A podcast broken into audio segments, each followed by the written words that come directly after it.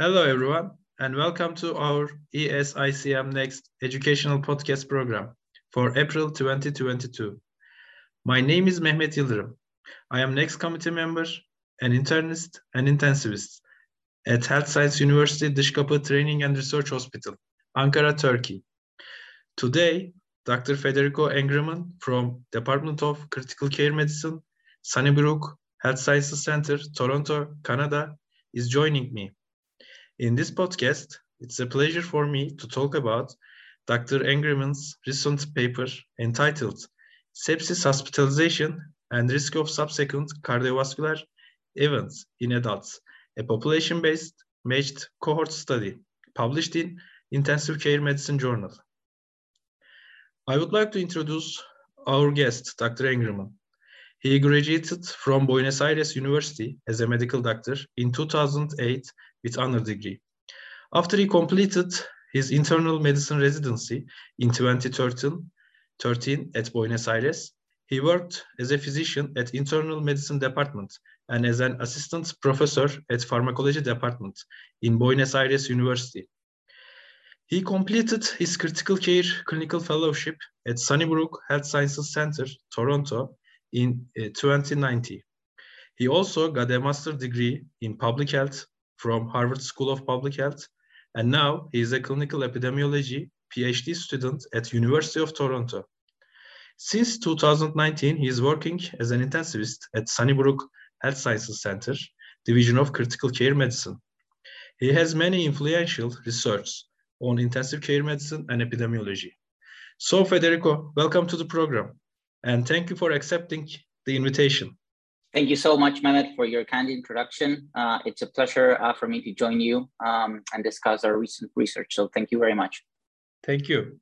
First of all, uh, congratulations for performing this important study, which evaluates long-term cardiovascular effects of sepsis among sepsis survivors.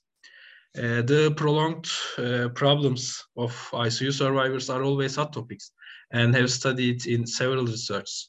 But uh, I believe that your study has a crucial role in enlightening and under understanding long-term effects of sepsis due to its large cohort and well designed. So I would like to start with two questions. Uh, first, what did motivate you to perform this study and what were your hypotheses and aim? Um, thanks, uh, thanks again. So I'll say the, the overall motivation is, as you well said, that um, understanding the long-term outcomes in critical care survivors in general and sepsis survivors in particular remains uh, extremely important. Um, I think this is important not only to uh, inform the decision making within the hospitalization, but also uh, to inform decision making in care um, after patients are discharged from hospital. So I think that's the over the overall motivation. Um, we had recently completed a systematic review on the impact of sepsis on long-term cardiovascular outcomes, also published in ICM. Um, and during that review, we became acutely aware of uh, this potential risk um, of cardiovascular outcomes in sepsis survivors, and also some of the limitations that most cohort studies um, that had previously been done uh, presented with.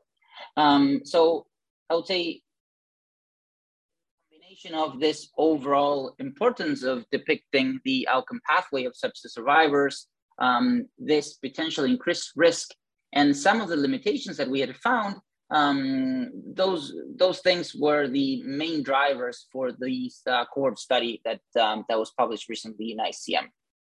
And our main hypothesis um, was that sepsis survivors faced a higher risk of cardiovascular outcomes in the long term um, compared to patients who were um, discharged from hospital uh, for, for other conditions other than sepsis. Thank you, Federico. Uh, you screened almost 470 30,000 patients.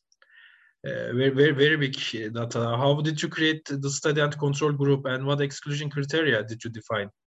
Thanks, Mehmet. So indeed, the, the cohort was um, was uh, quite big. The we we used uh, administrative data from um, ICES. Um, the data was um, comprised uh, by uh, patients who resided in Ontario, um, uh, roughly um, through 10 years from 2008 to 2017.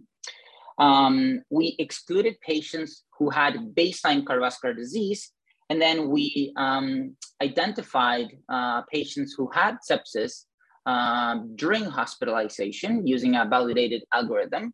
And those patients who had sepsis were matched to patients who didn't have sepsis during their hospitalizations and were discharged. And that's the main way that uh, we created the cohort.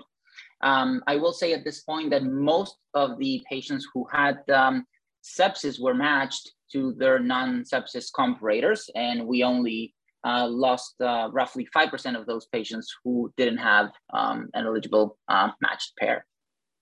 So what were the primary and secondary outcomes and what, what are your main results? So following um, main the, the, the mainstream um, literature on, on cardiovascular disease, we used a composite um, outcome of myocardial infarction, stroke, and cardiovascular death um, as a primary outcome of interest. Um, we were also interested in additional secondary outcomes such as venous thromboembolic disease, um, who had seldom, uh, which had seldom been described as an outcome of interest in patients who survived sepsis. Um, all-cause death was mainly considered as a potential competing risk uh, during long-term outcome, uh, during long-term follow-up. And um, we also um, used the individual endpoints um, uh, of the primary composite outcome as secondary um, endpoints of interest. So essentially, we looked at um, overall cardiovascular disease during long-term follow-up, in addition to uh, venous thromboembolic disease. Our main results uh, essentially show that uh, sepsis survivors uh, faced a higher risk of major cardiovascular disease during long-term follow-up compared to patients who had survived a hospitalization not due to sepsis. Um, I'll say that uh, an interesting finding was that uh, this association seemed to be stronger um, in the in the subgroup of patients who are younger um, at uh, hospital discharge date. And um, regarding our secondary endpoints, we also found that sepsis was associated with a higher risk of venous thromboembolic disease, the latter uh, defined by the um, either uh, deep venous uh, thrombosis or uh, pulmonary embolism. So sepsis was associated with a higher risk of uh, venous thromboembolic disease when compared to patients who survived a hospitalization not due to sepsis, also on, uh, on long-term follow-up. As expected and, um, and uh, perhaps not unsurprising, perhaps not surprisingly, sepsis was also associated with a higher risk of all-cause death um, during um, uh, approximately the five years of follow-up that um, that we had. Very important results. Thank you. Most of the most of the previous studies which investigates uh, long-term uh, outcomes of sepsis uh, have not excluded uh, the patients with a history of cardiovascular disease. Your um, exclusion criteria overcomes this limitation. So I want to ask, uh, are there important limitations in your study? Um, yes, certainly. Uh, our study has several limitations. I'll, I'll, focus for a minute on, on the exclusion of patients with a history of cardiovascular disease. Um, there have been several cohorts um, and um, many uh, very well designed looking at the association between sepsis and long-term cardiovascular outcomes after discharge. Um, and what we tried to do um, in our own cohort was to exclude patients with cardiovascular disease at baseline um, for two main reasons, I'll say. The first is to control for potential confounding at baseline.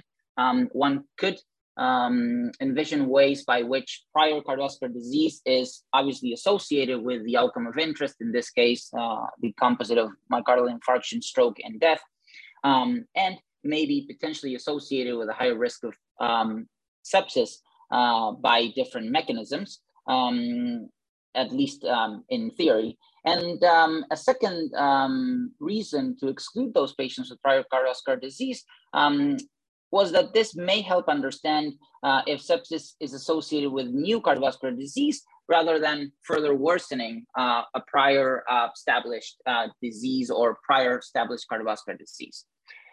In terms of the limitations of our study, um, um, there's obvious room for um, uh, unmeasured and residual confounding. Um, we did some sensitivity analysis, um, but uh, the risk of, of confounding is there um, and cannot be ruled out. Um, there's also some um, certain sepsis misclassification uh, that uh, that means essentially that the coding algorithm that we used is not perfect. Uh, so some patients that were classified as uh, having sepsis within the hospitalization may not um, have had sepsis, and the opposite uh, may also be true. So uh, some uh, patients classified as not having uh, sepsis may have presented with sepsis, and the, co- the, the, coding algorithm just doesn't pick it up. Um, of note, uh, such misclassification in this setting would would would bias our results towards the null. So if anything, um, uh, this may may mean um, in general that um, sepsis is still associated uh, with cardiovascular disease, even in the face of, of such misclassification. Um, a third uh, potential um, um, limitation is the competing risk of all-cause death.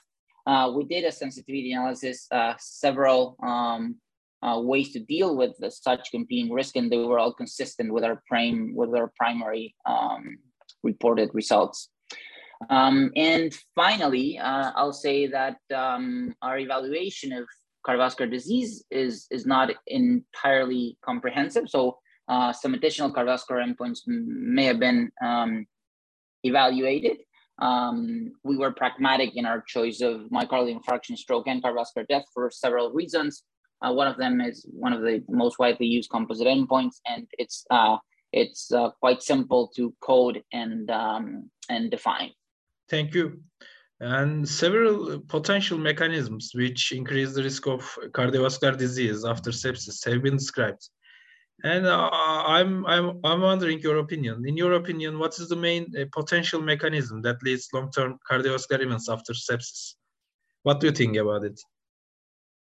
Uh, that's a great question, man. I um, I'm afraid I don't have a, a very good explanation. Um, I think we can um, um, we can have different theories about what's the underlying mechanism, and that's likely not one mechanism. Uh, we still have um, a lot to understand uh, about the underpinnings of this association. Uh, I'll say that in, in my own view, and this, this may be wrong, I think such mechanisms likely include changes in endothelial function, changes in coagulation, uh, persistent inflammation after sepsis and hospital discharge, and maybe changes in the renin-angiotensin aldosterone system. Um, as I said, I think we need more, um, much more evidence to further understand these mechanisms and if if they are present and if they're present, which uh, which one of them is is is the main driver if there's one. Uh, I'll say that um, in order to think about mechanisms, um, we need to assume um, uh, that at least part of the association is is a mechanistic uh, has a mechanistic explanation rather than um, um, potentially explained by the limitations that I that I said before.